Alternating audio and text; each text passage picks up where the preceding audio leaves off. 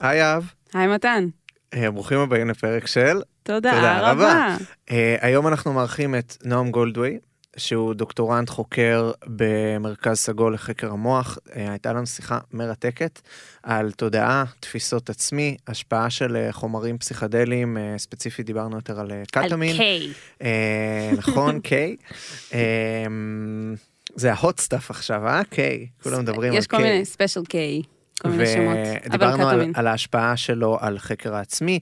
אה, זה מחקרים שקורים בארץ וזה מאוד מעניין ומרגש שזה קורה.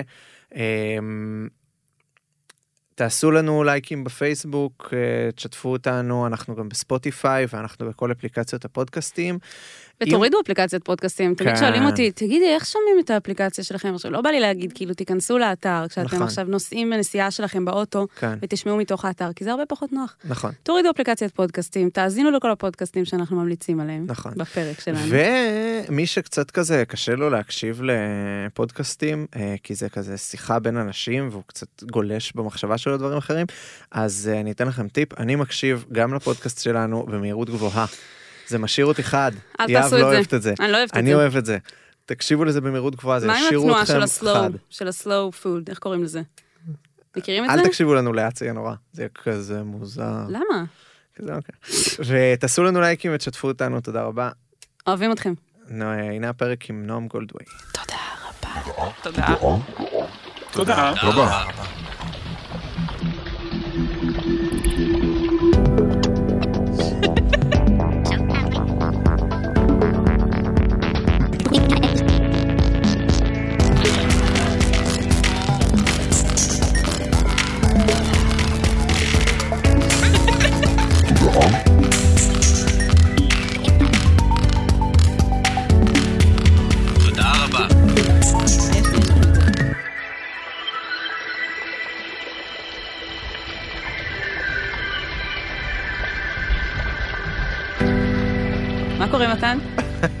בסדר גמור, מה קורה יאב? מעולה.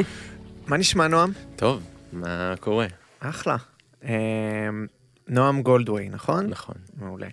אה, אתה חוקר במרכז סגול לחקר המוח. נכון. ואתה התחלת במסלול לחקר התודעה? אה, כן? שהיה ואינו עוד.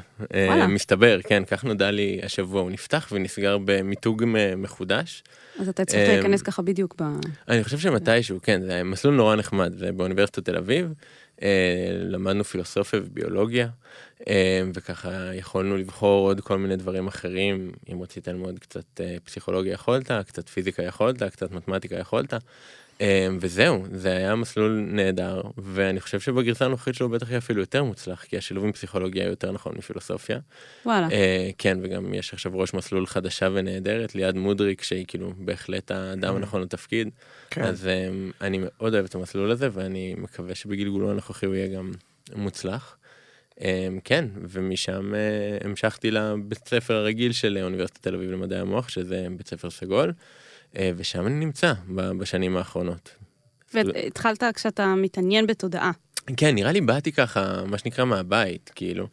Um, באמת, זה היה נורא פשוט ולעניין, כאילו שהשם תפס אותי, של אה, חקר התודעה, כי זה באמת היה נראה לי כמו הדבר הכי מעניין, כאילו, שאפשר. נורא שמחתי שהיה שם פילוסופיה, שזה דבר שתוכניות אחרות לא, לא ראיתי שמציעות בצורה שהיא דומיננטית. בדיעבד, אני לא יודע כמה זה היה הדבר הכי חשוב, כאילו, ש, שלמדתי בחיים, אבל ככה, זה היה נראה לי אה, דלת הכניסה הנכונה לעולם הזה. אז אה, לעולם של המדע? לעולם של, עם, של התודעה, לא נראה לי מישהו או מעטים האנשים שמתחילים אוניברסיטה בידיעה שהם רוצים להיות מדענים. אמ, אז אה, נראה לי, נראה לי שחשבתי שיספרו לי, לא חשבתי שאני אצטרך לגלות שום דבר לבד. וחשבתי שהתשובה הכי מעניינת והכי פשוטה, לא יודע אם פשוטה, אבל תהיה, תהיה ככה, עם, עם קצת ביולוגיה כדי כאילו להבין, קצת פילוסופיה כדי כאילו לתאר. זה היה מאוד נאיבי, אמ, אבל זה כן היה נקודת התחלה מאוד מעניינת, גם לא כל כך שגרתית לעולם האקדמי. בעצם אין המון מדענים עם הכשרה פילוסופית כבדה ברקע. אולי בתחום של מוח חסר. וכאלה יש. אם זה חסר, יכול להיות שזה חסר. כן, נראה לי אמ, במוח באמת טיפה יותר. philosophy של. mind. לגמרי, לגמרי. אני חושבת שנורא חשוב אה, לשלב פילוסופיה בכל המדעים. אה, אני אישית לומדת גם פילוסופיה של המדע. וזה כל כך משמעותי ומשנה את כל התפיסה של המדענים, את מה שהם עושים, לדעתי, וקצת חבל לי לשמוע שהורידו את הפילוסופיה, אבל... אה, לא, לא הורידו את הפילוסופיה, אה, הורידו את. הביולוגיה. אה, אוקיי, אוקיי. כן, שאני אז לא יודע אם זה לא חבל. כן. עכשיו זה פילוסופיה ופסיכולוגיה בעצם. כן, כן. אז זה קוגניציה. יש מצב. אוקיי, כן, אז זה גם. חבל. כאילו, אני הייתי רוצה לראות באמת את שני הצדדים, כמו ש... אז אני חושב שאפשר בטח לעשות כזה כל מיני קלאסטרים, לא יודע, יש מיליון תוכניות היום באקדמיה שאתה יכול כאילו להרכיב לעצמך תוכניות שהן בדיוק כאלה, זה גם מה שמגניב המון המון אנשים, ואוניברסיטה בסוף זה גם היצע וביקוש, בטח זה נכון. יהיה. נכון, נכון. זה, זה מה שהגניב אותי, וככה זה גם ב, בבן גוריון, אני. אשווק אותם רגע, שזה גם אתה יכול... אה, בעצם הראשי הוא פסיכולוגיה בלימודי קוגניציה, הראשי הוא פסיכולוגיה, ואז אתה יכול לשחק עם השאר, אז אני למשל הלכתי גם על פילוסופיה ו, אה, ופילוסופיה של המדע יותר מתעסקים, כי זה יותר נוגע ל, לדבר עצמו, איך עושים מחקר וכו', אה, ואפשר להרכיב את זה בצורה באמת אה, לפי הרצונות שלך, למרות שמי שממשיך לתארים שניים כמעט תמיד יהיה חייב אה, לפתח רקע בביולוגיה, פיזיקה. אז, אה, אבל זה בסדר, לדעתי זה טוב אפילו שזה בא אחרי. לגמרי, לגמרי, לגמרי. יש משהו נורא נורא כיף בזה שאתה יכול אה, להתבחבש ולחקור ולהיות ככה עם הרבה יותר דרגות חופש ב... לפני שאתה מתכנס לדבר אחד, כאילו זה...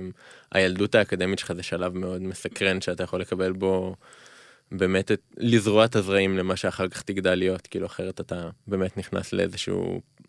אני לא יודע אם פס ייצור, פשוט מאוד קל להיות מושפע שאתה כל כך אה, רך מבחינה מחשבתית עדיין, וזה כיף שאתה יכול לשחק עם זה. אז נכון. מה באמת הדבר האחד שאתה מתמקד בו יותר עכשיו?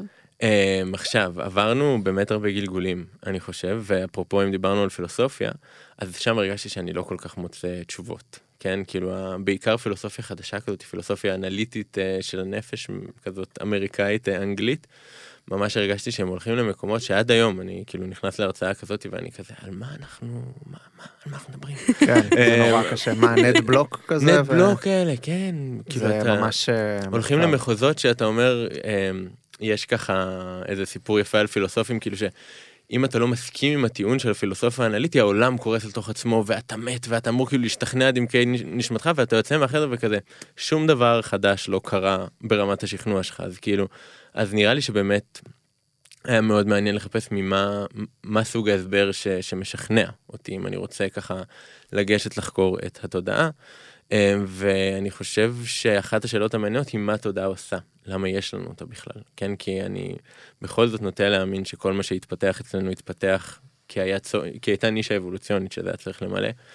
אה, וככה... זה גם שאלה מאוד אה, מהותית ב- בעולם הזה. נכון. והיה עליה תשובה מה, חד משמעית. מה התודעה עושה? למה היא התפתחה? למה אם היא זה התפתחה? איזשהו by-product של. האבולוציה? או מטרה ממש של האבולוציה.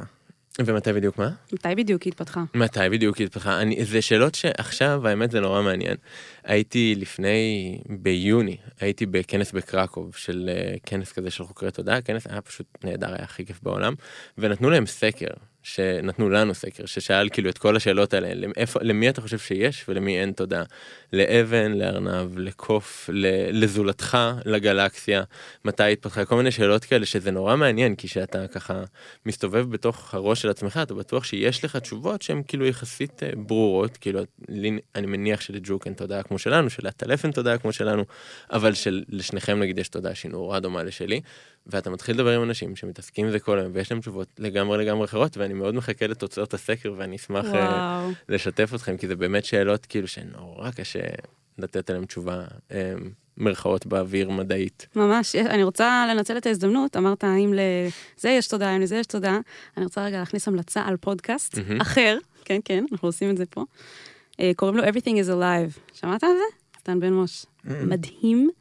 באמת, זה, הם, כל, כל פרק זה ראיון עם משהו אחר. נגיד, אה, הראשון זה פחית קולה. די. אני במיוחד אהבתי את הפרק עם המעלית, ונוגעים שם בשאלות. הייתי, הייתי בטוח שזה ייפתח מפחית קולה, את יודעת, לדברים פחות דוממים, כאילו, אבל כזה, ממש נכנסו לנישה של. האחרון, הפרק האחרון זה גרגיל חול. אוקיי, וזה מדהים, וזה נוגע בשאלות של קיום ושל לגמרי, תודעה, לגמרי. וזה בדיוק מה שעכשיו דיברת עליו, ואני ממליצה לכל מי שאוהב פודקאסטים, אה, גם מי שזה הפודקאסט הראשון שהוא שומע, שהוא מאזין לו, לכו על זה, זה מדהים, זה וואו. נוסיף לינק. נוס- כן. נוסיף לינק. כן. אמ, לא, יש כאילו, את יודעת, אה, אחת התשובות הטובות למה זה תודה, כי זה דבר שהוא ככה נורא קשה, אני לא יודע אם לשם אנחנו רוצים ללכת, כן? לך על זה. אז אה, הבעיה שזה דבר שהוא רק שלי, אני יודע שיש תודה רק לעצמי ואני לא יכול להיות בטוח שלשום דבר אחר יש תודה. אז הסיבות שלי להאמין או לא להאמין שלמשהו אחר יש תודה, הן כמעט שרירותיות, ואולי בגלל זה גם יהיה הרבה מאוד הבדל בסקר הזה שנתנו לאנשים שם למלא בכנס. אמ, אבל אחד הקריטריונים אמ, הכי נפוצים היום בפילוסופיה של התודעה זה להגיד האם יש משהו שזה להיות כמו. כן, אני למשל מניח שיש משהו שזה להיות כמו הטלף, כאילו יש דבר כזה, אה, אבל אין משהו שזה להיות כמו גרגר חול, ויכול להיות שאם אני אשמע את הפודקאסט שאת ממליצה עליו, אני אשנה את דעתי. אז אה, בהחלט, אה, בהחלט שווה. לאיזה רמה, באיזה רמה אתה חושב, לאיזה רמה, כאילו, למה אתה חושב שיש תודה? בוא נשאל את זה ככה. Mm, וואי, אחי. כאילו, מה ענית בסקר? אין לי, אין לי תשובה ככה מהמותן. אה, אני מניח שיש רמות מאוד מאוד מאוד שונות. כאילו אני בהחלט חושב שזה מתחיל בתחושות פשוטות כאלה ושל מאוד כאן ועכשיו. אה, ואני באמת חושב שזה מאוד מאוד מאוד תלוי במה האינפורמציה שחשובה להישרדות שלך. היא מאוד תכתיב את האופן Mm. שבו אתה חי. אה, ולכן ככל שהנישה האבולוציונית היא יותר דומה לשלי ואנחנו נתחרה על אותם משאבים ככה אני מניח שהתודעה שלי ושל האורגניזם של ידי תהיה יותר דומה.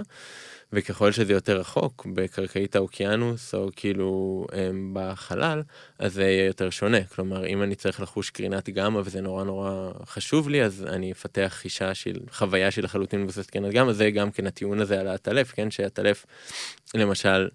אמ, שומע בעזרת סונאר או רואה בעזרת סונאר יותר נכון וחוויה כזאת היא חוויה שבאמת אני לא חושב שאני יכול לדמיין כלומר אני יכול לדמיין רק מה שחוויתי אני לא יכול לדמיין משהו אחר. אמ, ואיפה בדיוק זה מתחיל או איפה זה נגמר אני חושב שזה אני אין, אין לי תשובה טובה אני מהמם. רק יכול להגיד מה יותר דומה ומה יותר שונה כן. או לנחש. יש היום את, ה... את המקרים האלה של בני אדם שפיתחו את היכולת הזאת, אתה מכיר את הדבר הזה? ב- ב-This American Life, אם כבר מדברים על פודקאסטים כן. אחרים, אז יש פרק על בחור אמריקאי, הוא עיוור, והוא פיתח יכולת לעשות ככה עם הלשון ולפתח סוג של ראיית שמיעת סונאר. הוא מלמד ילדים עיוורים לרכוב על אופניים, ועושה רכיבה פעם בשנה כזאת לגיוס כספים. די מדהים. זה כן. משוגע. ג- גם אה, לא יש מעבדה בירושלים שבודקת התמרה חושית כזאת שבדיוק אה, עוזרת לאנשים עיוורים אה, לראות עם וואו. שמיעה עם מישוש המעבדה של אמיר עמדי הם עושים דברים מאוד מאוד יפים. ומעניין גם שאחת הטענות העיקריות שלהם זה שהמוח שלנו נורא נורא נורא גמיש הרבה יותר ממה שמקובל לחשוב כן שגם אזורים שאנחנו יודעים שהם אמורים להיות מאוד מוקדשים או לראייה או לשמיעה וזה מה שהם עושים הם בעצם. אה, כתלות במשימה שאנחנו עושים יכולים להשתנות בצורה מאוד uh, רדיקלית אז זה גם לינק מעניין כן, אה, וזה כמו שאמרת. על האבולוציה, מה שאני צריך כדי לשרוד. מה שאני צריך כדי לשרוד כן אה, מעניין כאילו את יודעת העניין של גמישות אה, מוחית של בן אדם אחד לאורך הזמן מול את יודעת מול דור אחרי דור אחרי דור שהדבר כן. הזה משתנה כאילו מול מיליונים של שנים. בדיוק של... בדיוק שכאילו אני- שאני דיברתי על אבולוציה דמיינתי מיליוני שנים אבל זה גם מעניין אבולוציה של עצמך כן אנחנו יודעים שהמוח יכול לשנות קצת את הייעוד שלו אמ, אבל אה, לא חשבתי על זה אם התודעה שלנו משתנה בטוח שהיא משתנה. כן, מ- לאורך החיים. לאורך החיים לאורך הזמן בטוח כאילו יש לי תודעה אחרת שאני שמח או שאני עצוב או שאני. אמ, כן. אז uh, אתה רוצה קצת לפרט על uh, איך אתה מגדיר תודעה בהקשר של המחקר שאתה עובד עליו, ומה מה בעצם הקשר בין מה שקורה בחוץ למה שקורה בפנים?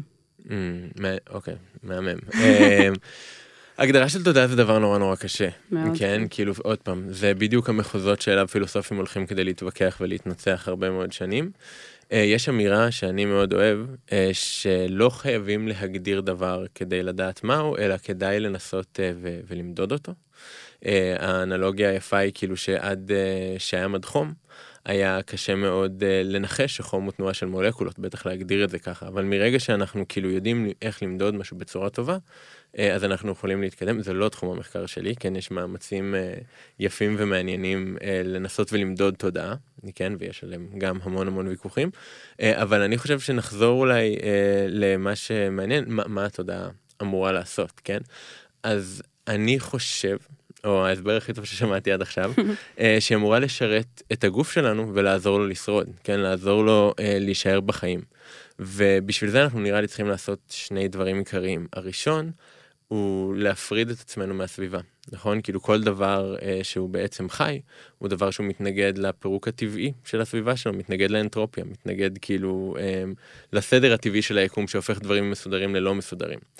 אה, וכדי להתנגד לדבר הזה בצורה יעילה, כל המידע מוטב שיתרכז איפשהו, כדי שאני אוכל לדעת איך לשנות את הסביבה הפנימית שלי, שתהיה יותר מסודרת מה, מהסביבה החיצונית.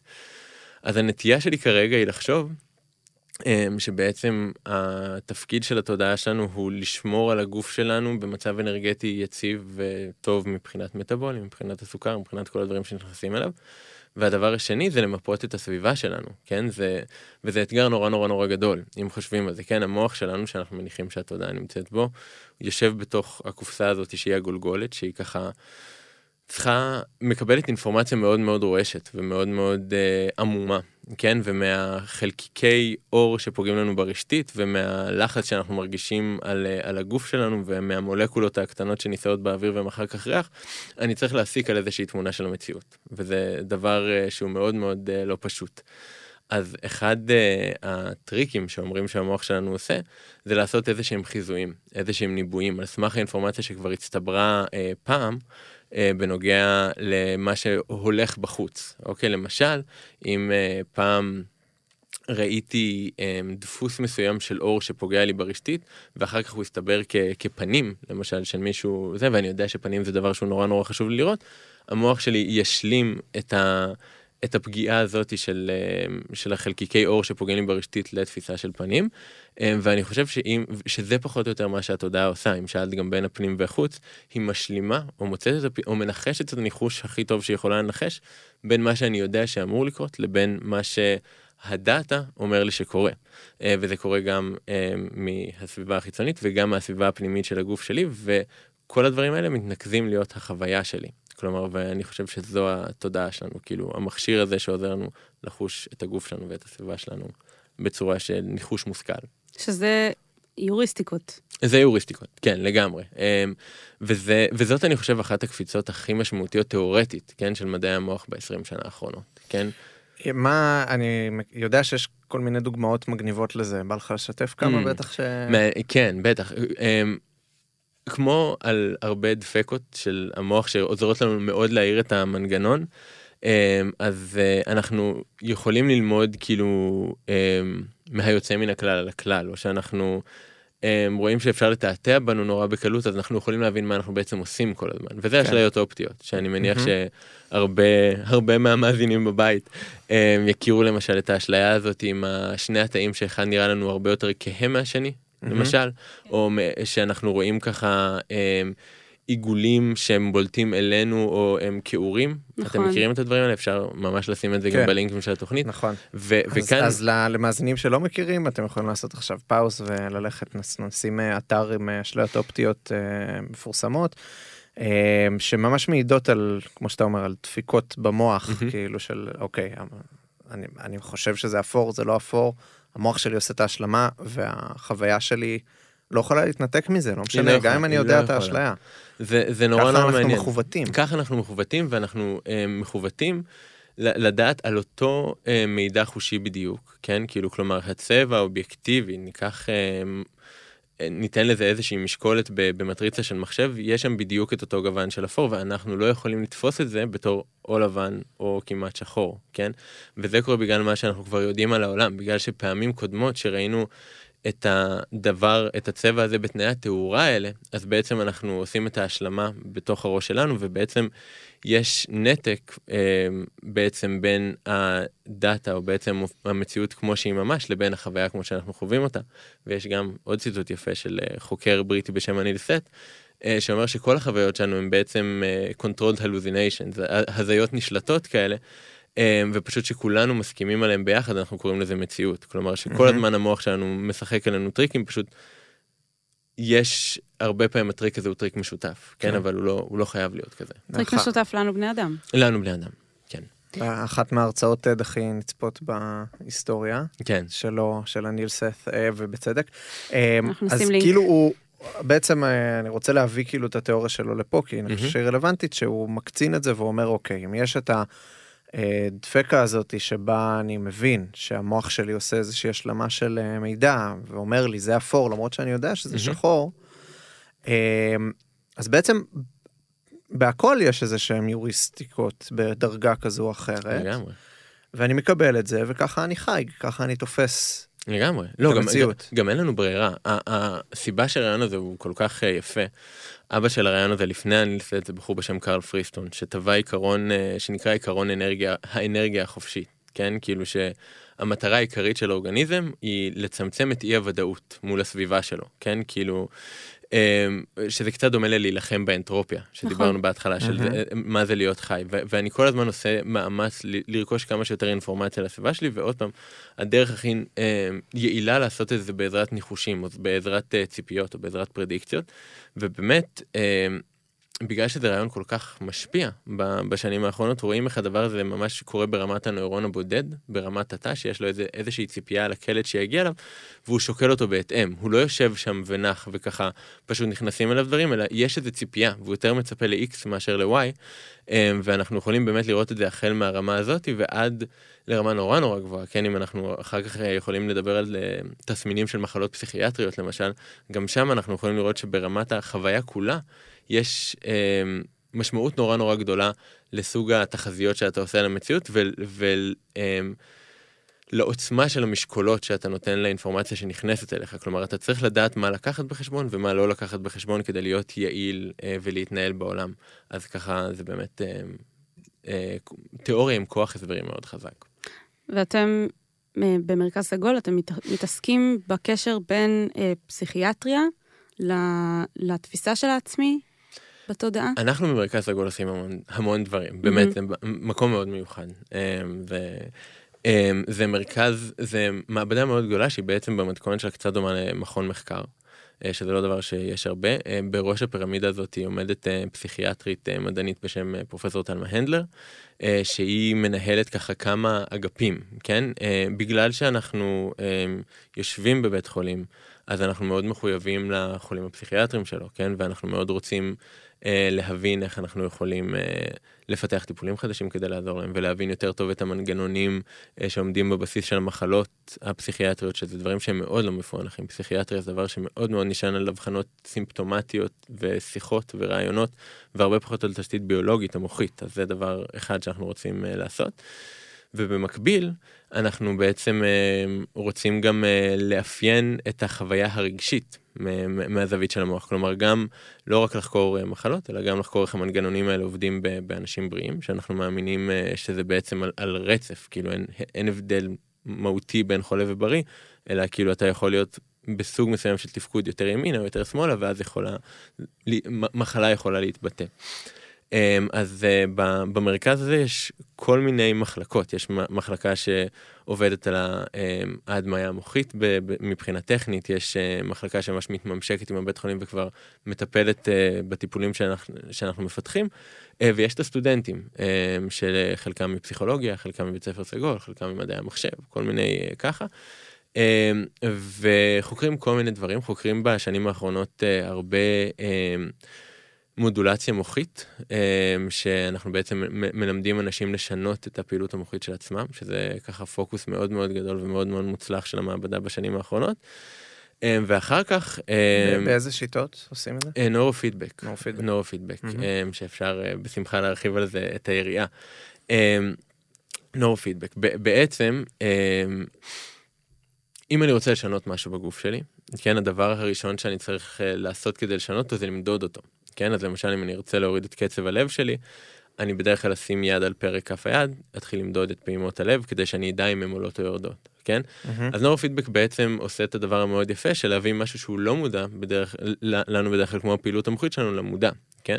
אז אני לוקח איזושהי מדידה, למשל מדידה עם MRI, כן? שזה המכשיר שאנחנו נוהגים לעבוד איתו הכי הרבה.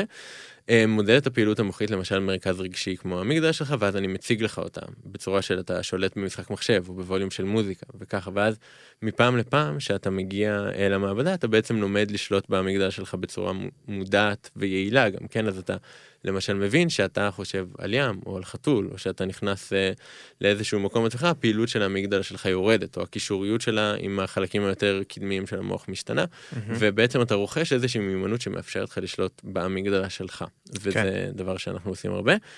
אה, בשנים האחרונות גם פיתחנו יכולת אה, לעשות את ההדמיה אותי בכלים מאוד זולים ופשוטים שהולכים איתם לכל מיני מקומות ולכל מיני בתי חולים.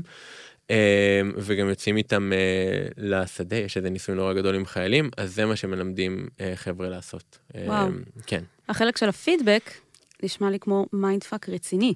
כי ברגע שאתה מודע לדברים שהגוף שלך עושה, והתודעה והמוח שלך עושים, אז הידיעה הזאת משנה בתורה את, את התודעה, את לגמרי, התוצאות, ואז לגמרי. אתה מין כזה, אבל אני יודע עכשיו שאני בלחץ, ואני לא אמור להיות בלחץ, ואני רוצה להירגע, אבל זה רק מלחיץ אותי יותר, שזה מאוד דומה, זה מאוד כל דומה, התהליך הזה. ואנחנו באמת רואים חבר'ה, שזה בדיוק מה שקורה בהתחלה, כן? כאילו יש איזו הלחצה רק מזה שאתה יושב שם, אבל הם, הרבה פעמים באים נגיד לעשרה מפגשים, ואז לאט לאט אתה נרגע, ואנחנו גם מאוד מנסים להפריד בין התהליכים הכלליים האלה שציינת עכשיו לבין ההשפעה של מה קורה, כאילו שספציפית. אה, אני משנה את הפעילות של האמיגדל שלי ולא רק שאני פתאום מודע למה שעובר עליי כן אז אנחנו משתדלים אה, לבנות את הניסויים שלנו בצורה כזאת שתוכל להפריד בין האפקטים הכלליים שזה מה שתיארת עכשיו לבין האפקט הספציפי שזה מה שקורה שאני משנה את הפעילות של חלק מסוים במוח או של מדד מוחי אה, מסוים. כן, זה מעניין אבל הקטע הזה של הלופ, כי זה באמת משהו שמשפיע על אנשים, הרבה אנשים בחיי היום-יום, גם בהקשר של אה, סטרס. נכון. למשל, אנשים שיודעים שהם בסטרס וזה הופך אותם להיות יותר בסטרס, או אנשים שהם בדיכאון, שיודעים שהם בדיכאון וזה מדכא אותם. לגמרי. אז אה, איך, איך זה מתקשר? למה אמ, שאתה עושה? יש, אה, יש כאן, אני חושב שאפשר לקחת את זה בשיחה שלנו לשני כיוונים, כן? אה, מה הפרדיקציה של, שלך על עצמך באופן הכי כללי, כאילו איך היא משפיעה עליך, שאתה אומר אני בן אדם חולה, כן או לא, זה שאלה שהיא קצת נפרדת, אני חושב, כאילו, אה, והעניין של להביא את הלא מודע שלך למודע, או את הפעילות המוחית שלך למודע, זה דבר שבו אנחנו משתדלים, אה, איך אני אגיד את זה? אנ- אנחנו משתדלים לנקות אותו החוצה. כן, אז אנחנו הרבה פעמים ניקח למשל משהו, איזה תדירות אה, מוחית שאנחנו חושבים שהיא לא כל כך רלוונטית להפרעה המוחית הספציפית, וקבוצה אחת תתאמן בשינוי של התדירות הלא ספציפית הזאת, בעוד שהקבוצה השנייה תתאמן בוויסות של אזור שאנחנו חושבים שיש לו תרומה להפרעה הפסיכיאטרית, אנחנו נשווה את שתי הקבוצות האלה ו- ונשתדל להראות את הספציפיות של האימון לאזור הזה, וככה נשתדל אה, בעצם אה, לצמצם למינימום את השוני בין שתי הקבוצות שלנו. Mm, אז אה, אולי, אה, אני מקווה שזה עונה על השאלה. מעניין, מעניין, כן. ובמה אתה התעסקת יותר בשנים האחרונות במרכז סגול? אמ, אז אה, עבודת המאסטר שלי עשיתי בדיוק אה, על אה, מה שתיארתי לכם עכשיו, על השיטה הזאת עם הנוירופידבק אה, למרכזים רגשיים עם חולי כאב כרוני, שיש להם פיברומיאלגיה. אמ, היה נחמד ומעניין. אמ, ו- היה תוצאות טובות? תוצאות מעניינות, כן, תוצאות אה, אה, המאמר בתהליכי פרסום בימים אלה, אה, נקווה שהכל יעבור בשלום. אה, התוצאות אה, היו שמיד בתום המחקר, הדבר שהכי הושפע הוא דווקא השינה. של הנבדקים האלה, אבל לא מצאנו למשל שינוי בכאב שלהם, כן? שזה מה שציפינו למצוא, כן? ציפינו שהקבוצה שקיבלה את הטיפול האמיתי תשתפר יותר בכאב שלה, שזה הדבר הכי מרכזי בפיברומיאלגיה, לעומת הקבוצה השנייה. אולי אני רגע אלך צעד אחד אחורה ואסביר Mhm. על ההפרעה הזאת, כן? כי כן. זה, זה הפרעה שהיא מאוד מעניינת, גם בהקשר שעליו אנחנו מדברים. אמ, פיברומיאלגיה זה בעצם הפרעה שהמאפיין המרכזי שלה הוא כאב אה, שהוא לא ממקור רקמתי, שבעצם הוא לא מוסבר, כאב כרוני מתמשך של הרבה מאוד חודשים, שבכל בדיקה בעצם לא מוצאים מה, מה הסיבה אליו, כלומר אנחנו חושבים שזה כאב ממקור מרכזי, או כאב שהמוח, קודם אמרנו שאנחנו יכולים למשל לראות אפור בלי שיש שם אפור, בעוד שהשולחן הוא לבן, אז המוח אומר לגוף שכואב לו בלי שבאמת כואב לו, כן? ואנחנו לא ממש יודעים למה זה קורה, יש לנו כל מיני ככה השערות. אמ, ואחת ההשערות היא שבאמת אה, המנגנונים אה, של השיווי משקל הביולוגי בעצם קצת אה, הולכים לאיבוד, כן? כאילו שבעצם גירויים שהם... שהם אה, ניטרלים הופכים להיות שליליים, שזה מעניין. למה זה מעניין למשל? אה, כי החולים האלה גם לא ישנים, יש להם הפרעת שינה כן. נורא רצינית. ובמחקר אה, שעשיתי בתואר. הראשון, כן, ממש באסה, לא, זה מחלה נוראית. כן. במחקר שעשינו ב-2015, שזה היה המחקר הראשון שעשיתי במעבדה, נתנו לאנשים לא לישון 24 שעות ולראות איך זה משפיע על התפיסה הרגשית שלהם. אה, ומסתבר, כאילו היה אפשר לחשוב כל מיני דברים, שהדברים החיוביים למשל מפסיקים להיות חיוביים וככה, אבל מה שגילינו, שדברים ניטרליים הופכים לשליליים, כן? כאילו שזה בעצם מה שקורה. בגלל זה גם החלטנו לבדוק לחולים האלה את השינה, בעקבות הטיפול, החולים של הפיברומיאלגיה. גם ישר קופץ לי שכמו הרבה מאוד מחקרים שכזה, they make sense, ישר קופץ לי החוויה האישית שלי, mm-hmm. ברור שזה אנקדוטלי, צריך לעשות מחקר על זה וזה, אבל uh, כשאני מאוד עייף, אז uh, באמת הרבה מאוד דברים נתפסים לי מאוד כשליליים. כן. פתאום אתה רב uh, עם הבת זוג שלך על, uh, על ה... מתי מוציאים את הפח. בחיים זה לא מעניין אותי. לגמרי. אני לא בן אדם כזה. הולכות לך בעצם כל יכולות הרגולציה שלך. כן. כל, uh, כאילו, אתה יודע, השליטה שאנחנו כל הזמן מפעילים על עצמנו כדי להיות מבוסתים, היא מתפקששת, ואתי בן סימון, שהיא חוקרת נהדרת, והיא ממשיכה לעשות את זה עכשיו במסגרת עבודת הפוסט-דוקטורט שלה בארצות הברית, היא, היא ככה הייתה החונכת הראשונה שלי במעבדה, ובעקבות זה אמרנו בואו נלך על, הסימפטום, על התסמונת המורכבת הזאת שיש בה גם את השינה וגם את הרגש, את הוויסות הרגשי המופרע, שזה בדיוק מה שאמרת, וגם מה שעניין אותי מאוד בזמנו, את הקשר לגוף, את הקשר הסומטי, כאילו של איך המערכת הרגשית והמערכת אה, ההומאוסטטית של בעצם שינה טובה והמערכת של כאב פיזי ככה מושפעות אחת מהשנייה מהשלישית.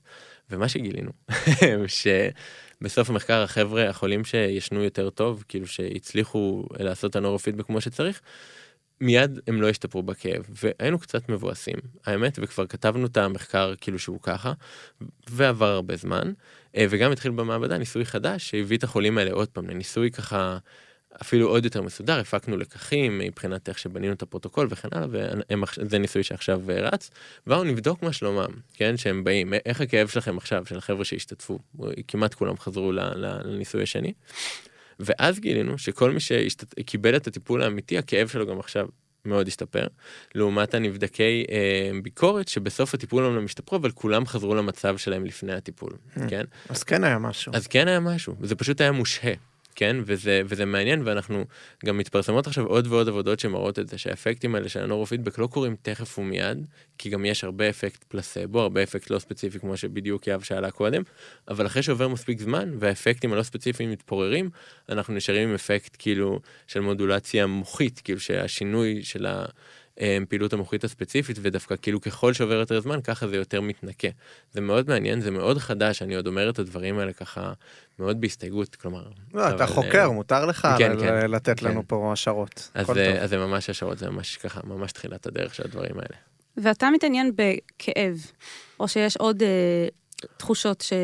אז אני חושב שבאמת אה, ממש מעניין אותי המפגש הזה בין הגוף שלנו אה, ובין התודעה שלנו, או כאילו גם בגלל קצת מה שאמרנו קודם על המקור של התודעה, אני באמת חושב שהדבר הזה שיושב לנו בגולגולת הוא קודם כל בשירות אה, הגוף שלנו, כן? הוא קודם כל אמור לשמור עליו מוזן ונח ועם משק אנרגטי ככה ש... שהוא כמו שצריך. והאמת שכאב הדליק אותי קצת בגלל לימודי הפילוסופיה. כן? אה, זה ככה, אה, תמיד בפילוסופיה שמדברים על, אה, על ההבדל בין הסובייקטיבי לאובייקטיבי, אז אומרים, האם חוויית הכאב היא בדיוק ירי של סיבי C? כן, זה ככה הדוגמה הפילוסופית הכי זה. ואמרתי, אה, אפשר לחקור את זה עם דוקטור חגי שרון, שהוא אה, רופא כאב וחוקר נהדר, כאילו, ש, שעובד במעבדה. והסכים ככה לקחת אותי תחת חסותו והסביר לי למה לחקור כאב זה נורא מעניין וזה באמת איזה חוויה כזאתי שהיא נורא ראשונית כן, כאילו, ככה, שכואב לנו, אז הכל מתפרק, כן, כל הסיפור שלנו על עצמנו, מה אנחנו אמורים לעשות אחר כך, כל, כל הדברים, אין, אין, אין תפיסה של זמן, השפה הולכת לאיבוד, אמרתי, כאילו, זה באמת איזה חוויה נורא מעניינת להתחיל ממנה, כן? אמ, ו, וזהו, ואז אמ, בעצם, מה שאלנו? עם ההתעניינות שלך בכאב. כן, אז אני חושב שמשם זה התחיל, ו- ואחר כך זה גם uh, המשיך באמת דרך העניין כאילו של uh, בעצם קרבה מאוד גדולה שיש לנו בין הגוף ובין הקיום המנטלי, בין, ה... שזה, בהיעדר מילה אחרת כאילו גוף ונפש. וזה גם מאוד מעניין כי יש באמת הרבה מחלות כמו פיברומיאלגיה שבהם התסמינים הסומטיים והתסמינים המנטליים הם מאוד מאוד אה, שזורים. למשל, אה, גם בדיכאון זה ככה, גם בהפרעה ביפולרית זה ככה, וזהו, זה ככה, לכן זה תפס אותי אה, מאוד מאוד. אה, זה מעניין שדווקא הכאב, הוא, זאת מילה שלפחות בעברית אין לה הגדרה שונה בין גוף ונפש. כאב זה מאוד, זה הגדרה מאוד מדויקת לנפש, הגדרה ותודעה, וגם הגדרה מאוד חזקה לגוף. אה, כולם מבינים על מה אתה מדבר כשאתה אומר כאב, אבל זה ש... כאב נפשי וכאב גופני הם שונים. מעניין. כן. הם באמת, הם, למשל בשפה, כן, אנחנו משתמשים אה, לתאר כאב, לתאר אה, תחושות פיזיות ומנטליות באותם מילים, כן, כאילו נשבר לי הלב, כמו שנשברת לי הרגל, או כואבת לי הבטן מרוב בושה או מרוב עצב וככה. והכיוון הזה באמת אה, לקח כל מיני חוקרים בככה 2010 אה, והלאה, להסתכל גם על המוח, כן? ולבדוק אם, אם במוח יש מערכות נפרדות לייצג כאב מנטלי וכאב פיזי. ומסקנתם הראשונית הייתה ששני הדברים הנתמכים באותה רשת מוחית, כן? למרבה ההפתעה, כאילו, ואז אמרו, טוב, זה ממש אותו דבר וזה. אחר כך ב-2014 התחילו לעשות שיטות אנליזה קצת יותר מתוחכמות והראו שמאוד אפשר להפריד בין כאב פיזי וכאב מנטלי, אבל זה מעניין שגם בשפה וגם ב- במוח הדברים האלה כן מקודדים נכון. במקומות דומים וגם בפסיכיאטריה. לא יודע, תחשבי על, אה, על כמה מצב הרוח גם שלך משפיע על איך שאת תופסת כאב, כן? אם את כאילו במסיבה והכי כיף לך בעולם וכאילו את רוקדת ומקבלת מכה באצבע, זה כזה אוקיי, בקטנה, כאילו את יודעת, תרגישי את זה אולי מחר בבוקר, אבל אם את כאילו קמת וקיבלת מייל ואת יודעת שאת מאחרת לשיעור ונזכרת שלא זה וכאילו את יודעת. יש אס.אם.אס מהבנק וכל מיני כאלה ובדרך החוצה דפקת את האצבע שלך בפינה של הקיר זה יכאב הרבה יותר כלומר ואני עייפה ממש ולא ישנתי 24 שעות, אז כן, בכלל. אז בכלל אז בכלל בכלל ממש ככה וזה גם מעניין שהאלמנט של כאב, אה, בהקשר של התודעה, יש חוויות מסוימות שהן כואבות פיזיות, שאנשים מדווחים שהן מביא, מביאות להם חוויות אה, תודעתיות, כמו למשל לידה, זו מהמם. דוגמה מעולה, או אנשים שעושים אה, תהליכים מדיטטיביים שקשורים לכאב, כמו למשל, אה, אני הבנתי מחברים שעשו ויפאסנה, שהם ישבו כל כך הרבה שעות, וכבר כאבה להם, כאב להם כל הגוף, ואז יש איזשהו רגע של פיק של כאב, ומשם יש סוויץ', וזה מגיע מכאב לאיזה אופוריה או איזה נירוונה כזאת, וזה מעניין הת- התיאור הזה, וגם אנשים שנפצעים, שנ- שהגוף שלהם נחבל, מהמם. והשוק, השוק הפיזי, מה שנקרא, בגוף, מביא לאיזושהי חוויה תודעתית, אז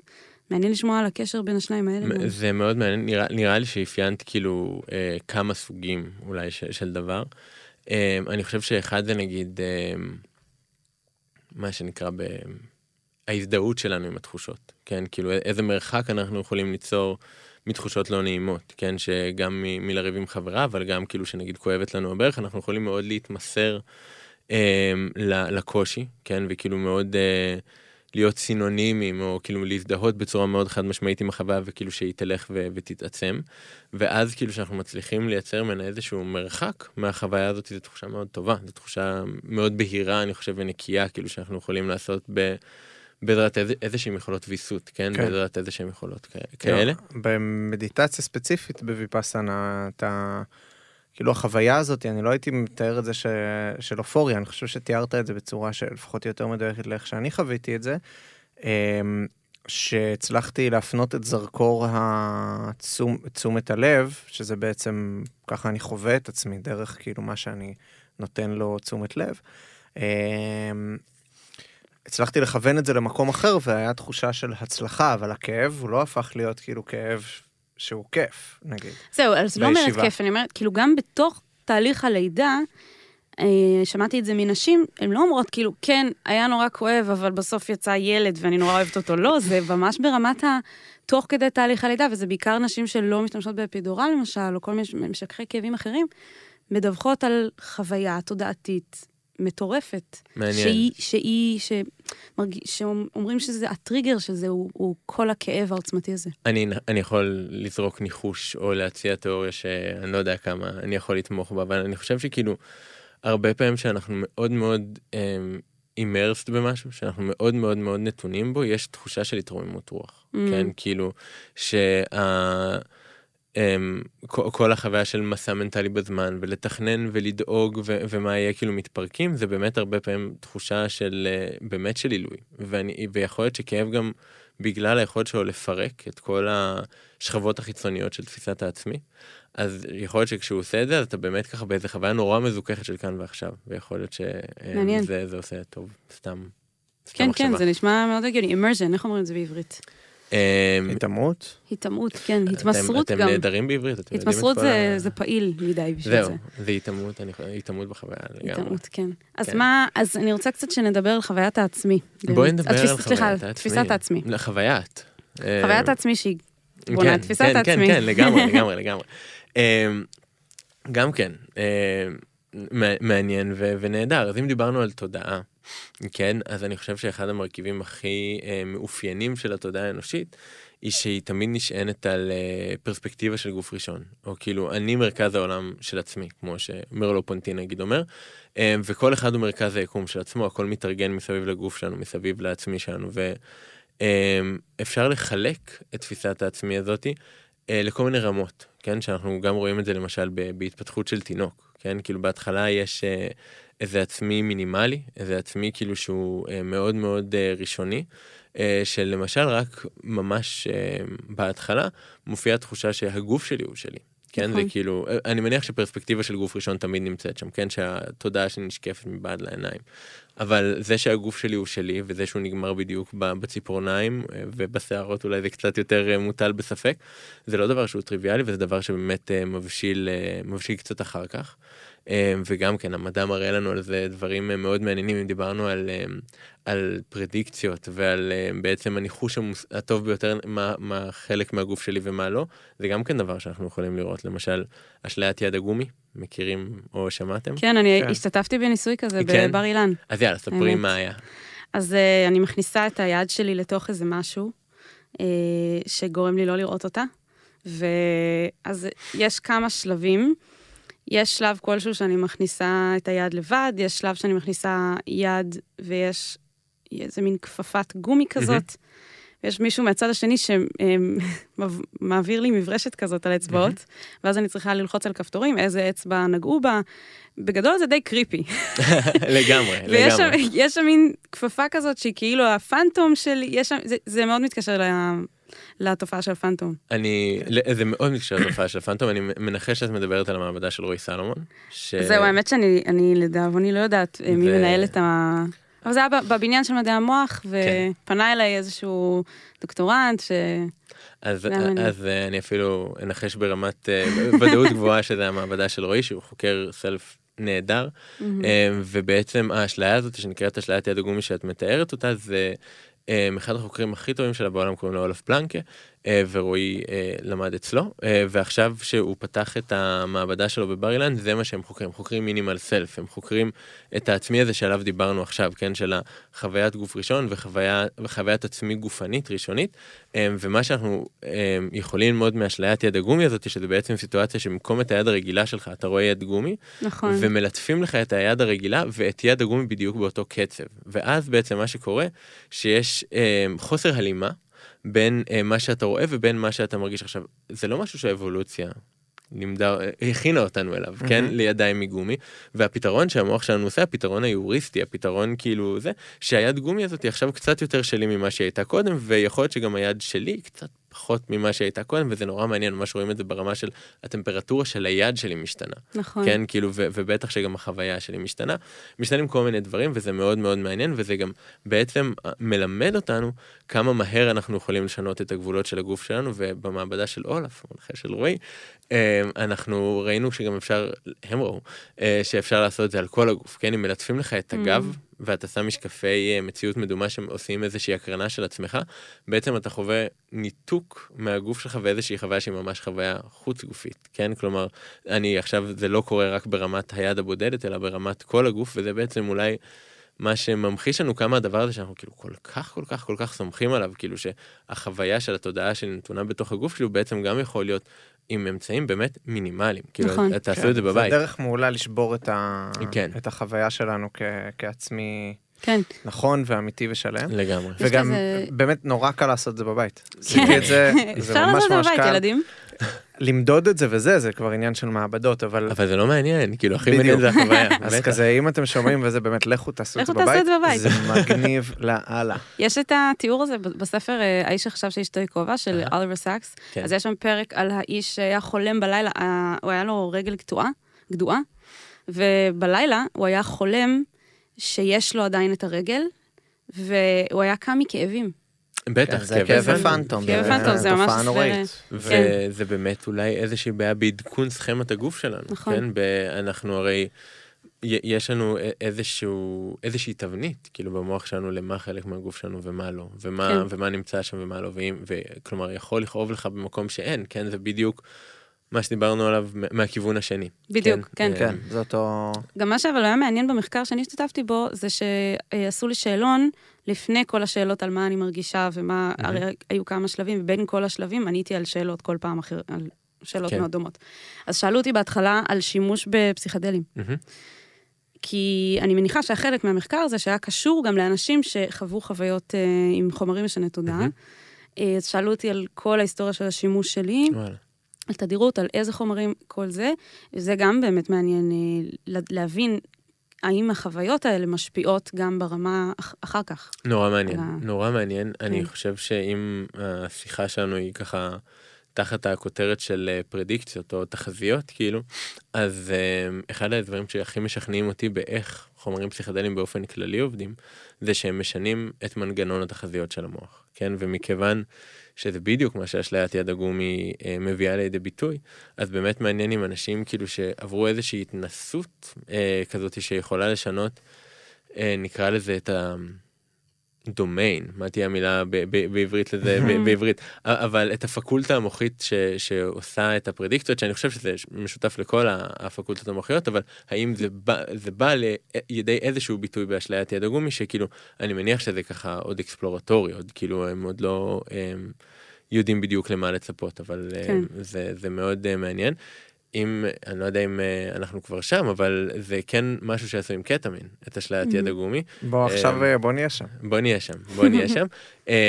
אז, אה, אז כן, אז אם אנחנו מדברים על אה, קטמין, שזה גם כן דבר שאנחנו מתעסקים איתו במעבדה, סם או תרופה מאוד מאוד מעניינת. זהו, בוא, של, אה, בוא נחפור קצת עליו, כאילו... בוא נחפור קצת עליו. זה דבר נורא ייחודי, אין לו ממש אח ורע, נכון? באיזה מובן? במובן הכימי שלו. במובן הכימי שלו, אה, כן. אה, במובן הכימי שלו ממשפחת, גם ממשפחת הפסיכדלים, אין מהמם. לו כל כך אח ורע, וגם ממשפחת אה, חומרי ההרדמה, אין לו כל כך אח ורע. כאילו- משככי הכאבים. אה? משככי הכאבים, אני חושב שהוא גם כן עובד בצורה שהיא יחסית ספציפית, ובאמת מעניין כאילו קצת אה, להסתכל על ההיסטוריה שלו, כן? כאילו זה, זה חומר שהוא אה, לחלוטין מעשה ידי אדם, כן? הוא לא, לא גילו אותו בטעות, אה, כמו, אה, אני לא יודע מה, ולא אפיינו אותו, והוא לא ככה, מה שנקרא אנדוגני, הוא לא חלק מהמערכת הטבעית שלנו, פיתחו אותו כדי שישמש לחומר אדמה בשנות ה... 60 מאוחרות, הוא נכנס לשימוש בשנות ה-70 ובעיקר במלחמת וייטנאם.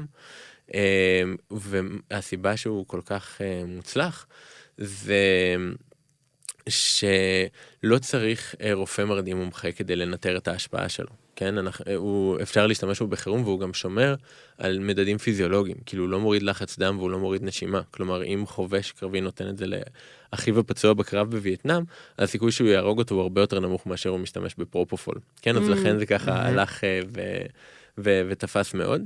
אה, ואחר כך גם התחילו להשתמש בו קצת אה, לניהול של אה, כאב, גם אקוטי וגם כרוני. אה, ובעצם בתחילת שנות 90 וביתר שאת בתחילת שנות האלפיים התחילו להשתמש בו גם בתור התוויה לדיכאון, שזה אה, הבונטון של הפסיכיאטריה, בטח אה, בחמש שנים האחרונות. הפסיכיאטריה נמצאת במקום מעניין, שבו פיתוח התרופות הוא קצת תקוע, כן? אה, ובמיוחד בחולים דיכאוניים, שבדרך כלל מטפלים בהם ב-SSRIs, אה, שזה תרופה שלוקח לה אה, עד כמה שבועות להשפיע, כי היא עובדת על מנגנונים חלבוניים של התא, שלוקח הרבה זמן עד שהם משנים את ההתנהגות שלהם. אה, והרבה פעמים, למשל אם הגיע לחדר מיון בן אדם שניסה להתאבד, אין לך ממש שלושה שבועות אה, עד שהתרופה הזאת תתחיל להשפיע, היא גם לא משפיעה על כולם. כן, אז בעצם אה, שגילינו שקטמין, אה, בטח שהוא ניתן אה, לתוך הווריד וגם שהוא מוזרק לתוך השריר, יש לו השפעה מיידית גם על הדחף אה, להתאבדות וגם על תסמינים דיכאוניים באופן כללי, כל הפסיכיאטריה נדלקה. כן, ובאמת עושים הרבה מאוד ניסויים. נדלקה. נדלקה. לגמרי. ו... ואנחנו רואים יותר ויותר ניסויים קליניים, ובשנים היותר האחרונות גם ניסויים שהם uh, יותר מוכווני מוח, שבעצם בודקים uh, מה הקטמין הזה עושה. Uh, הוא עובד במנגנון אחר uh, מה- SSRIs, כן? Uh, הוא לא תרופה uh, של סרוטנין. כן, שסרוטנין זה גם אולי מעניין בהקשר של הפודקאסט הזה, כי גם uh, הרבה מהסמים uh, הפסיכדליים, בעיקר LSD ופסילוסיבין, עובדים על תת רצפטור של סרוטונין. Uh, וקטמין עובד אה, על אה, גלוטמט, כן, שזה הנוירוטרנסמיטור הכי נפוץ במוח, על רצפטור ספציפי של גלוטמט שקוראים לו NMDA. אה, והוא מאוד, ההשפעה שלו במוח היא מאוד מאוד מאוד מפוזרת, כן, כאילו ניסיונות ככה למקם אותו הם, אה, הם לא פשוטים. אמ, ו, ויותר מזה, ממש, ממש לאחרונה התחיל גם דיון שלם אה, אם זאת הדרך שבה קטמין עובד, כן? כאילו, ממש לפני שבוע יצא אה, מחקר שזה בכלל אולי עובד דרך אה, מנגנונים אופיאטיים, כן? ההשפעה של הקטמין, כן, ו- ולא דרך NMDA. ניסוי מקסים, קראתי אותו הבוקר, כן? אה, אבל... היה, זה גם מעניין נורא בהקשר, אה, בהקשר של הסלף, כן? בהקשר של תחושת העצמי. לקטמין, התסמין הכי מובהק שלו אה, זה תחושת אה, ניתוק מהגוף, כן? כאילו זה הדבר הכי הכי מאפיין, שאתה מרגיש שככה... התודעה שלך יוצאת מה, מהדבר הזה, כאילו ש, שדיברנו עליו עד עכשיו, מה, מהגוף שלי, איפה שהיא רגילה לשכון. אה, ועלתה התהייה אם לאפקט הדיסוציאטיבי הזה, זה מה שגם מקל על התסמינים הדיכאוניים. כן, כי... כי זה בדיוק מתקשר לכאב הזה שהוא משותף. כאילו כחוויה שהיא נפשית נאמר, ולא איזה משהו של... כן. לא כאילו, אוי, שהפעלתי את רצפטור A, אז B בעצם אה, שכך, ו... אני חושב שהמון בשאלה של טיפולים פסיכדליים, כן, והיום אנחנו משתמשים בזה יותר ויותר, כן, MDMA כבר uh, מאושר uh, אה, FDA ל- לטפל uh, בהפרעת דחק פוסט-טראומטית, ויש מעבדות בעיקר בלונדון, אבל זה באמת כמו עוד בדיחה, פטריות אחרי הגשם, שככה באמת המחקר הזה הולך ו- ומשגשג, ואחת השאלות שעומדות ברקע של הדבר הזה, זה מה התפקיד של החוויה בכל זה. אנחנו לא יודעים איך פסיכדליה נראית בלי החוויה, ואנחנו כן יודעים, או יודעים לאיזושהי רמה, אה, מה המנגנון הכימי או הביוכימי, כאילו שעומד בבסיס של זה, וכמה השניים האלה הם ברי הפרדה, נכון? כאילו אז... אה, זה מתקשר לקואליה. זה מתקשר לקואליה. אתה רוצה רק, אני, אני גם אשמח להסביר אם אתה רוצה, כי זה קצת מורכב, אבל יש איזשהו, איזשהו ניסוי מחשבתי, נקרא לזה, אה, שאלה אה, פילוסוף, שכחתי את השם, אני אוסיף לינק, לסרטון מאוד מעניין שמסביר את זה מעולה. אה, הוא שואל שאלה היפותטית, האם אישה ש... שהיא מדענית שיושבת בחדר, מרי, נקרא לה מרי, מרי, כן. נכון, יושבת בחדר ולא יוצאת מהחדר הזה לעולם, אבל היא לומדת את תחום ה... ראיית צבע. ראיית צבע על, על בוריו, והיא יודעת הכל, ו- ונדמיין שהמוח שלה הוא ברמת המחשב, שזה גם מתקשר, mm-hmm. נדבר גם על זה אולי, אבל היא יודעת הכל, הכל, כל החיים שלה היא התמקצתה בזה, אין, אף אחד בעולם לא יודע כמוה על, על צבע, מבחינת האופטיקה וכל mm-hmm. זה, אבל היא בעצמה עיוורת צבעים, והיא רואה רק בשחור לבן. השאלה היא, האם היא מבינה צבע כמו בן אדם שרואה? שה... כמו שאמרת, קרני האור mm-hmm. נכנסים והוא רואה צבע. ופה ההבדל היחיד בינה לבין בן אדם שרואה צבע, זה, זה, זה נקרא קואליה, זה החוויה mm-hmm. עצמה, כמו שהאם אתה אוכל עוגיה, אתה אומר, וואי, זה נורא טעים, ואני אומרת לך, מה הטעם של זה? אז אתה אומר לי, זה מתוק, זה, יש בזה שוקולד, זה, אני יכולה לדמיין, אבל אם לא תיתן לי בעצמי לשים את זה בפה, אני לא אדע מה הטעם של זה. נכון. אז זה, זה, זה קואליה. לגמרי, ו- ו- והשאלה um, שהתייחסנו אליה כאן, זה בעצם, האם בכלל לדבר הזה יש תפקיד בתהליך של ריפוי, או בתהליך כאילו... אה, הבנפישל שאנחנו רואים של, אה, אה, של סמים פסיכדליים יש על, על כל מיני סוגים של, של הפרעות נפש, ואפשר אולי קצת להרחיב את הנקודה הזאת ולהגיד אה, שרובין קרהארט האריס, שהוא אחד מחוקרי הפסיכדליה, לא יודע אם דיברתם עליו כאן בפודקאסט, אבל אה, הוא ככה- בהקשרים כאלה ואחרים, אה, גם אם השם שלו לא נאמר. הבנתי. אז uh, אני חושב כן. שבאמת הוא הפוסטר בוי, כאילו, של מרכז פסיכ... פסיכדלי אקדמי עם, עם FMRI וכל ה shit הככה fancy. ויש לו עבודה יפה מ-2014, אני חושב. זוכרים את קרל פריסטון מתחילת uh, השיחה? עם אה, האנרגיה החופשית, אז הוא ב- ביחד עם פריסטון כתב עבודה מאוד שנויה במחלוקת אגב, כן, שבעצם טוענת שאנחנו יכולים לסדר את כל ההפרעות הפסיכיאטריות על איזשהו סרגל, אה, מכאלה של over סדר במוח לכאלה של חוסר סדר במוח, או, Mm. או הוא קרא לזה המוח האנטרופי. כן, אה, ולמשל בקצה אחד אה, של הסקאלה הזאת נמצאת למשל סכיזופרניה, כן, שזה כאילו, שזה מחלה של חוסר סדר במוח, שיש שם ככה הרבה מאוד בלאגן, ומהקצה השני, למשל יש לנו אובססיב קומפולסיב דיסורדר, כן, שזה הפרעה. של יותר מדי סדר במוח, או התמכרות, כן, שזה הפרעה של יותר מדי, של הרגלים, כן, הפר- הפרעות הרגליות מול הפרעות של, שהן קצת יותר כאוטיות, כאילו. אמ, ומעניין כאילו, והטענה שלו הייתה שחומרים פסיכדליים יטפלו אמ, מאוד טוב בהפרעות של יותר מדי סדר. כן, כאילו שאם קודם דיברנו על הפרדיקציות וכל מיני כאלה, אז המוח שלנו בעצם עובד בהרגלים. כן, אנחנו רגילים לראות פרצופים, אנחנו רגילים לדעת מה אימא שלנו חושבת עלינו, ואנחנו רגילים שאני מתחיל לדבר עם מישהו, הוא מגיב אליי בצורה מסוימת, ודפוסי חשיבה כאלה אה, לא בריאים, או אה, לכולנו יש את דפוסי החשיבה שלנו, והם שם עד כדי שנראה אפור בתור לבן, כן, אם אנחנו חוזרים לתחילת השיחה, אבל הם, הם גם מאוד משפיעים על החוויה הנפשית.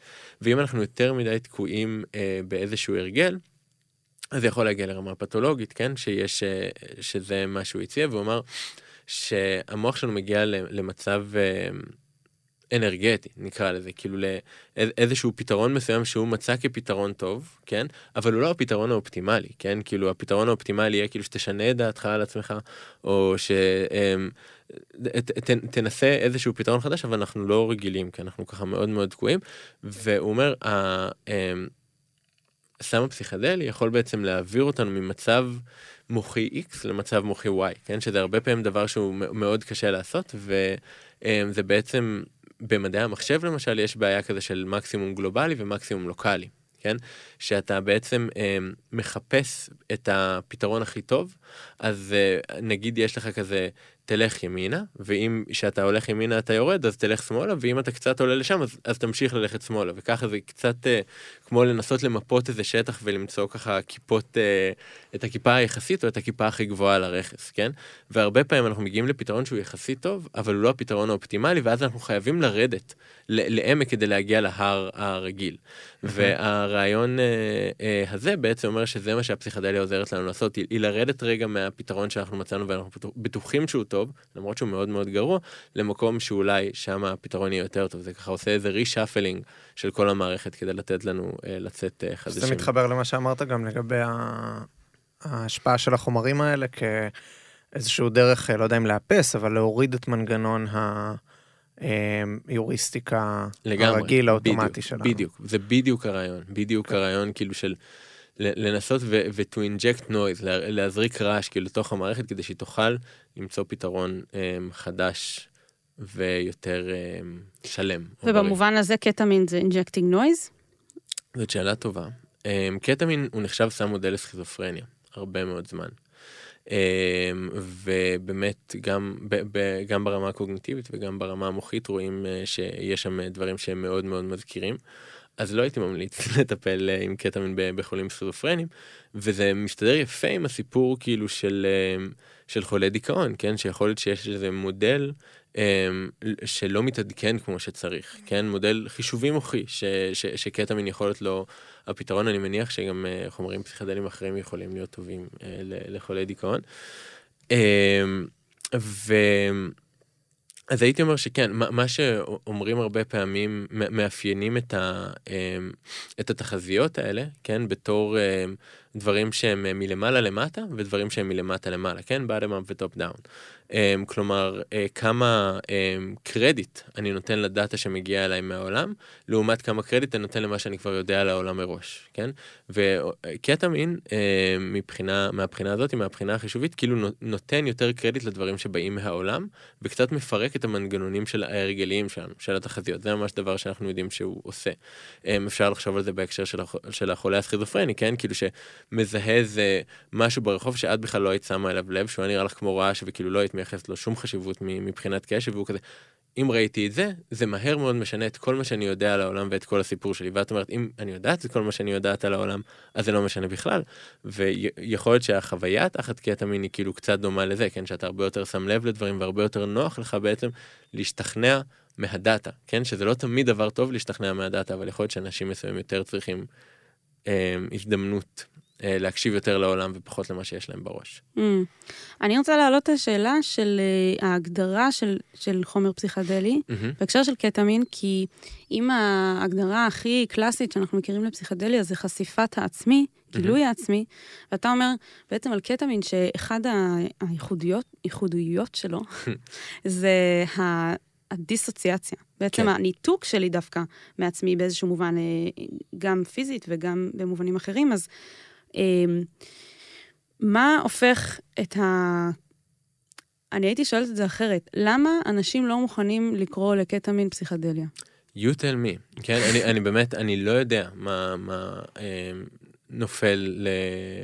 להגדרה של פסיכדליה ו- ולמה שאם הקריטריון ששמת עכשיו שזה חשיפת מנגנונים של עצמי, אני חושב שיש כאן חשיפת מנגנונים של עצמי, mm-hmm. כן? השאלה איזה עצמי, כן? כאילו אנחנו התחלנו לדבר קודם על עצמי גופני, יש גם עצמי נרטיבי, כן? Mm-hmm. כאילו, שאם דיברנו קודם על העצמי שהוא אה, מסדר ראשון, של מה אני תופס בתור הגוף שלי, איפה... העצמי המינימלי קראת. העצמי המינימלי, אה, איפה הוא ממוקם יחסית לעולם, יש גם עצמי אה, מסדר שני, או עצמי נרטיבי, כן? כאילו שאנלוגיה שאני אוהב להשתמש בה, כשאני נשען על החלון ברכבת ומסתכל על הנוף, אז אני רואה רק את הנוף, זה עצמי מסדר ראשון, עצמי נימן, ברגע שאני יודע שאני הוא זה שרואה את הדבר הזה ואני חושב על מה עשיתי אחר כך ומה אני אעשה מחר, זה עצמי אה, שהוא קצת אה, יותר מורחב, כן? ואני חושב אה, שאולי אה, סמים כמו LSD, אה, הכ- הכל משפיע על הכל, כן? אבל כאילו אני חושב שסם אה, שמשנה לך את תפיסת הגוף, כן? שממחיש לך שאולי התודעה שלך יכולה להיות אה, במקום אחר, שזה הרבה פעמים טיעונים ש... או תיאורים ששומעים על קטמין, כאילו הרגשתי שהתודעה שנמחצת לי מחוץ למוח ואני כאילו נמצא ליד האוזן שלי או נמצא אה, קצת בפריפריה, אז מבחינתי ברגע שחווית תפיסת עצמי שהיא אחרת, אז חווית תפס, תפיסת עצמי שהיא אחרת, לא יודע אם זה פסיכדליה או לא, ואנשים נבונים ממני ישפטו. יש לי תיאוריה, אבל, אני, אבל יש לה הסתייגות אחת. כן. אתה תיארת את הקטמין כחומר שהוא לגמרי מעשי ידי אדם, והוא נכנס קודם כל למערכת הרפואית mm-hmm. ולמערכת הפסיכיאטרית, ורק ב...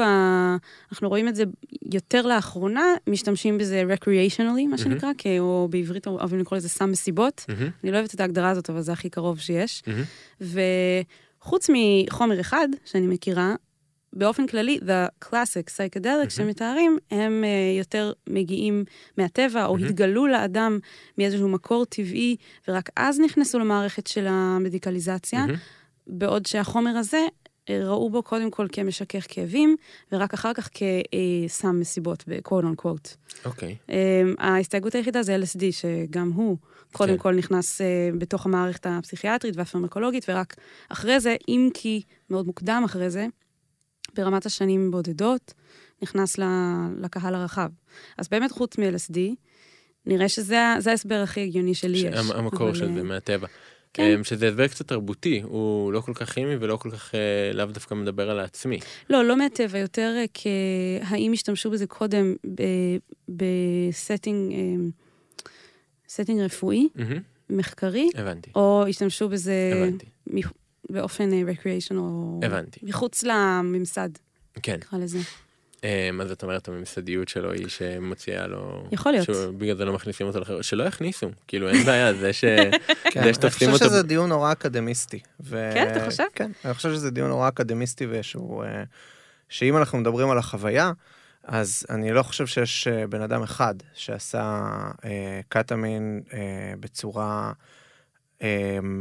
שהיא מתחת לסף שמרדים אותך לגמרי, מהמם. שמשתמשים בו בבתי חולים, לא דיברנו באמת. על מינונים. כן, אז אם, אני לא חושב שיש בן אדם אחד שעשה אותו מתחת לסף שמרדים אותך לגמרי, ש... שיקרא לזה לא י- פסיכדלי? שיגיד שזה לא פסיכדלי. האמת שאני כן חושב- מכירה אנשים כאלה, וגם לגבי MDMA, מכירה אנשים שעשו MDMA ואמרו זה לא פסיכדלי. MDMA, אני, אני נוטה לחשוב ש... שגם שלא.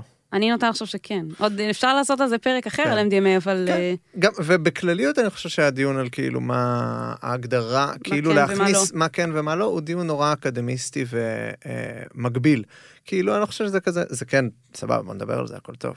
אני לא מנסה לצנזר משהו, אבל אה, אני חושב שזה באמת, אה, גם האנשים שיגידו, שיטענו כנגדי, אז אה, נכנס הרבה עניינים של... שאני לא רוצה להיכנס אליהם של כזה מי צודק ואיך עשית את זה נכון. ומה הסט וסטינג ומה המינון. יכול להיות שהם עשו מעט מדי. מהמם. כאילו מי שנכנס למה שנקרא הבור, אה, אם אנחנו- קיי-הול. כאילו בא לנו לפרק את זה בוא נפרק את זה יש כאילו קטמין במינון מאוד גבוה הוא מהמם. מרדים אותך לגמרי כן. נכון. במינון נקרא לו בינוני גם תקן אותי אם אתה לא, לא, לא, אתה... במינון אה, בינוני אתה תיכנס למה שקוראים לו בארץ הבור אה, לא יודע אם זו הגדרה טובה או לא אבל זה כמו השפעה חניון, פה קרוב. זה השפעה דיסוציאטיבית כן חניון חינם בוויצמן מעולה. כן. אה, זה השפעה דיסוציאטיבית מאוד חזקה, אה, שיש בה אלמנטים ויזואליים, אה, שבה, אני- כאילו, אתה לא מצליח לזוז. אם תנסה כנראה שתיפול ויהיה כואב, אם אתה לא על מזרן. אבל החוויה המנטלית היא שאתה באיזשהו, נקרא לזה מרחב תודעתי אחר, אני לא רוצה להגיד, כי שמעתי כל מיני דברים שקרו, יכול להגיד על עצמי שבתוך המרחב הזה הייתה לי חוויה שהיא אה, מאוד אה, עוצמתית ושל חוסר שליטה בגוף, מהמם. והמרחב התודעתי היה מאוד מעניין. ובמינון נמוך, שאתה עדיין יכול לשלוט על הגוף שלך, גם יש אה, הרגשת ניתוק יותר חלשה מבמינון הבינוני, אבל זה משהו אחר, זה לא הבור.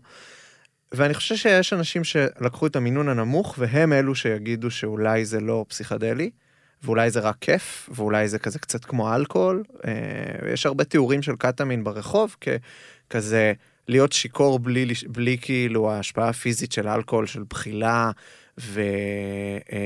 וחוסר איניביציה.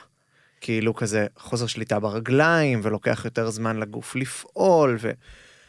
וזה. אז זה כאילו שלושת הדרגות, כפי מהמם. שאני רואה אותם. עכשיו, אני חושב שמי שהיה בדרגה השנייה של הבור, שעבר את הסף, אני לא אומר שצריך לעשות את זה, אה, ואני חושב שזה מאוד לא רצוי לעשות את זה גם למי ששומע אותנו בהקשרים של מסיבות והקשרים חברתיים, כי יש חוסר שליטה על הגוף, אה, עדיף לשכב ולעשות את זה, לעשות את זה במסיבה זה גרוע מאוד. אה, במינון הבינוני אני מתכוון. מי שהיה שם, אני לא חושב שהוא יכול להגיד שזה לא פסיכדלי. כאילו קשה מהמם. לי להאמין אה, שיש אנשים כאלה, הייתי שמח לשמוע למה הם חושבים שלא. אבל גם שם, כאילו, אז אם יש מספיק אנשים שכן חושבים שזה פסיכדלי, אז כאילו הדיון הוא קצת, בגלל זה אני אומר שהוא טיפה אקדמיסטי. אבל הייתי שמח שנחזור לעניין המינונים, כי מהמם. זה בעצם, אני מרגיש שהוא הדבר המעניין פה. גם במינון נמוך, אני, כאילו, ההרגשה היא, של מי שעשה קטמין, אה, במינון נמוך, שהשליטה הגופנית משתנה, בדומה לניסוי היד הנעלמת שדיברנו עליו קודם בשיחה. כן. ושם העצמי שלי בעצם מתערער מאוד. כן. וזה דבר שהוא נורא מעניין. אז uh, אני אגיד שבאופן כללי, שאנחנו חוקרים כמעט, uh, עם כל הניסויים שאני מכיר, המינונים יותר נמוכים ממינונים שהם ריקיישנל. כן, כי אנחנו צריכים גם להיות הכי בטוחים שאנחנו יכולים להיות, וגם אנחנו רוצים לנקות כמה שאנחנו יכולים את, ה, את הדברים, כן? אז למדוד אותם גם באפקטים יחסית קטנים זה, זה בסדר. אמ, ואנחנו באמת ממש לא מתקרבים לבורות ש, ש, שאתה תיארת, אה, וחלק מהמחקרים אפילו אה, מתרחשים אחרי שההשפעה הפסיכומימטית עוברת, או האפקטים הפסיכואקטיביים עוברים, אלא רק יותר על העכבות של, של הקטמין. אמ, ובנוגע לאיזה סוג של עצמי בדיוק זה מפרק, כן? אם זה מפרק את העצמי היותר נרטיבי, או אם זה מפרק את העצמי היותר גופני, שאלה מרתקת בעיניי. Um, אני חושב שזה מכרסם גם וגם, כן? והשאלה מאיזה כיוון זה מתחיל, אז יש לי איזושהי אינטואיציה אולי שזה דווקא מתחיל מלמעלה, אפילו שזה ככה אנחנו מרגישים שהגוף שלנו משתנה, בזה שהקטמין אה, מפרק לנו בעצם את התחזיות, אז אני חושב כאילו אה, שהביטויים הסומטיים, שהביטויים של הניתוק מהגוף, הם פשוט אחרי כאילו שהעצמי היותר מורחב שלי, אחרי מה שאני יודע על עצמי ומה שאימא שלי חושבת עליי ומה שחושבים עליי שאני הולך ברחוב מתפרק, זה, זה בעצם כבר מגיע לגוף. אני כן חושב שהסלף, אמנם זה יכול להיות מתווך דרך מערכות שונות, אבל זה כן נמצא על איזשהו רצף, כן? אמ, ו, וגם יכול להיות באמת שזה רצף שהוא כולו אה, נתמך במנגנונים הפרדיקטיביים שאיתם אנחנו מתעסקים, כן, אז התפיסות שלי משתנות ו, וה, והרבדים השונים של תפיסת העצמי שלי משתנים. אז אתה חושב אמ, שזה מתחיל יותר בעצמי הנרטיבי? אני חושב שכן. אה, 20 שנה אני חוזר אליך עם זה. יש! יש לי... מה, האולפן יהיה פנוי? בוא נבדוק, אולי כן. נשריין אותו כבר אה, עכשיו. או, שמישהו כאילו אם- יבדוק את זה לפניי ואז נקרא ונגיד. יש לי שתי שאלות על התפיסה הציבורית של החומר הזה. "Hmm, אמ, אחד, רוב החומרים הפסיכדליים או החומרים הפסיכואקטיביים, אה, התפיסה שלהם היא כמשהו שהוא מסוכן ועושים אותו אנשים שלוקחים בחשבון שהם מסתכנים, מהמם. עושים את זה במסיבות בדרך כלל. פה מדובר, עכשיו, ו- ובשנים האחרונות, יותר ויותר נכנסים אותם חומרים שמסתכלים עליהם כסמי הזיה, מהמם. בגרשיים, או סמים פסיכדליים, מהמם. כל אחד ומה שהוא רוצה לקרוא לזה, וזה נכנס לאט לאט לעולם המחקרי, הרציני והמדעי, ואילו פה יש לנו סם או חומר שהוא, משתמשים בו בבתי חולים יום-יום, מהמם.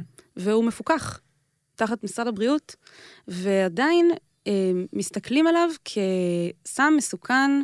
שעושים אותו במסיבות, כל מיני אנשים שהם אה, משוגעים והם אוהבים, כאילו זה, זה התפיסה הציבורית של זה, ומי שמשתמש בזה בעצמו יודע שמשתמשים בזה אמנם בבתי חולים, אבל אה, אומר על זה שזה חומר להרדמת סוסים, הרבה אנשים אומרים כאילו, אה, כן. זה להרדמת סוסים. לא, משתמשים בזה על בני אדם כל הזמן. כן. אה, מה, מה על פה- ילדים. מה הסיפור?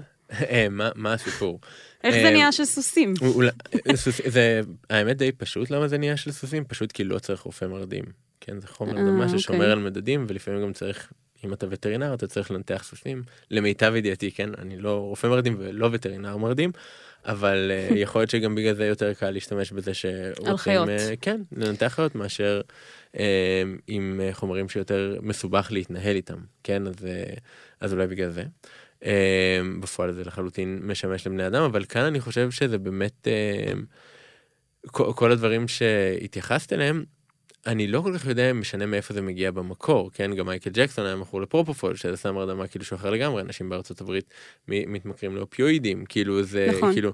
הם- אבל ההתמכרות לאופיאטים היא לא של אנשים, היא לא ב- ב setting אה, של אה, מסיבה או של... Mm. וזה גם, גם לא חומר שהוא קשור, הוא כן קשור לתפיסת העצמי, אבל הוא יותר sedative מאשר משהו שעכשיו אני חווה חוויה תודעתית. האמת שממש קשה לי לענות על הדברים האלה, כן? כאילו, כאן אני מרגיש שאני ממש יורד מההשכלה הפורמלית אוקיי, שלי, אוקיי. וכאילו פשוט מביע עוד דעה, אז אולי זה קצת... אה, שזה גם אה, סבבה. ש...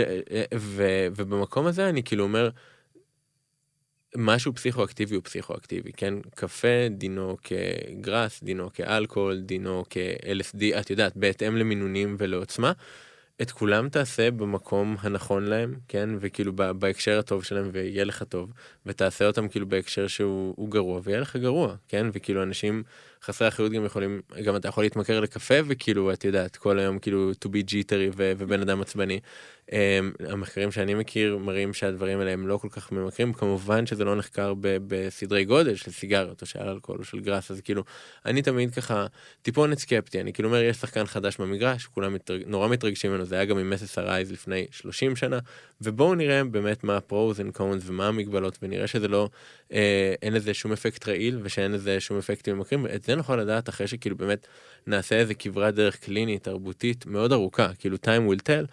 אמ, אבל מעבר לזה ברור לי שכימיה יכולה להיות מאוד beneficial וכל מיני חומרים יכולים להיות מאוד beneficial וגם לחולים שמאוד סובלים שלהם כאילו צריך לעשות באמת כל מה שאפשר וגם לאנשים כמו שהם, שהם לא במסגרת קלינית, כן? שרוצים, בעיניי, אם אתה מסוגל לחוות יד גומי שהיא לא היד שלך בתור היד שלך, או אתה יכול להרגיש שהתודעה שלך נמצאת קצת uh, מחוץ לאוזן, או שאתה יכול לדמיין איך זה להיות בתור מישהו אחר, או בתור קרן שמש, העולם מקום יותר טוב, כן? כי כאילו, כי אחת המחלות הגרועות של, של כולנו זה כאילו כמה שאנחנו משוכנעים שהנרטיב שלנו הוא הנכון, ואני חושב שהרבה מהדברים האלה כאילו פשוט יכולים לגרום לנו להבין כאילו באמת שהדבר הזה הוא, הוא יוריסטיקה אבולוציונית, והוא לא כאילו משהו הרבה יותר עקרוני מזה, ודיברת קודם על מרי ועל ההבדל כאילו בין uh, לחוות ובין לדעת, אני מאמין גדול בזה שיש קואליה, ואני חושב שבעיקר בקטעים האלה להרגיש שהסלף שלך הוא אשליה, ולדעת שהסלף שלך אשליה, עדיף לעשות את הראשון, וזה דבר שהוא פשוט חשוב, נקודה. הידד. well said. טוב, זה, אני חושבת שזה סיום מעולה. אי אפשר אה, יותר, כאילו מין כזה סיכמת את כל השעה ורבע האחרונות שהיו מגה מעניינות, ותודה רבה שבאת, בצורה של אה, שאני יכול לקחת את זה לחיים, ואני גם מאוד מסכים איתה, חייב לומר. לומר. אני חושב שהפירוק הזה הוא אחד הדברים הכי חשובים ושהכי עזרו לי בחיים של כזה. לגמרי. אוקיי, חשבתי שאני איזה דוד כזה או אחר שגדל במרכז ישראל וזה, אבל להיות מסוגל לתפוס דברים סיפורים של אנשים אחרים כסיפור, כקרובים כן. יותר אליי, מאוד uh, הדבר שהכי שינה אותי בחיים. אני חושבת שגם מעבר לזה, גם התפיסה של סיפורים של אנשים אחרים, נרטיבים שהם אחרים, וגם זה שהנרטיב שלי, גם כשאין אותו, הקיום שלי הוא עדיין, uh, הוא עדיין לגיטימי וראוי. כלומר, גם אם אני לא uh, הבחורה ש...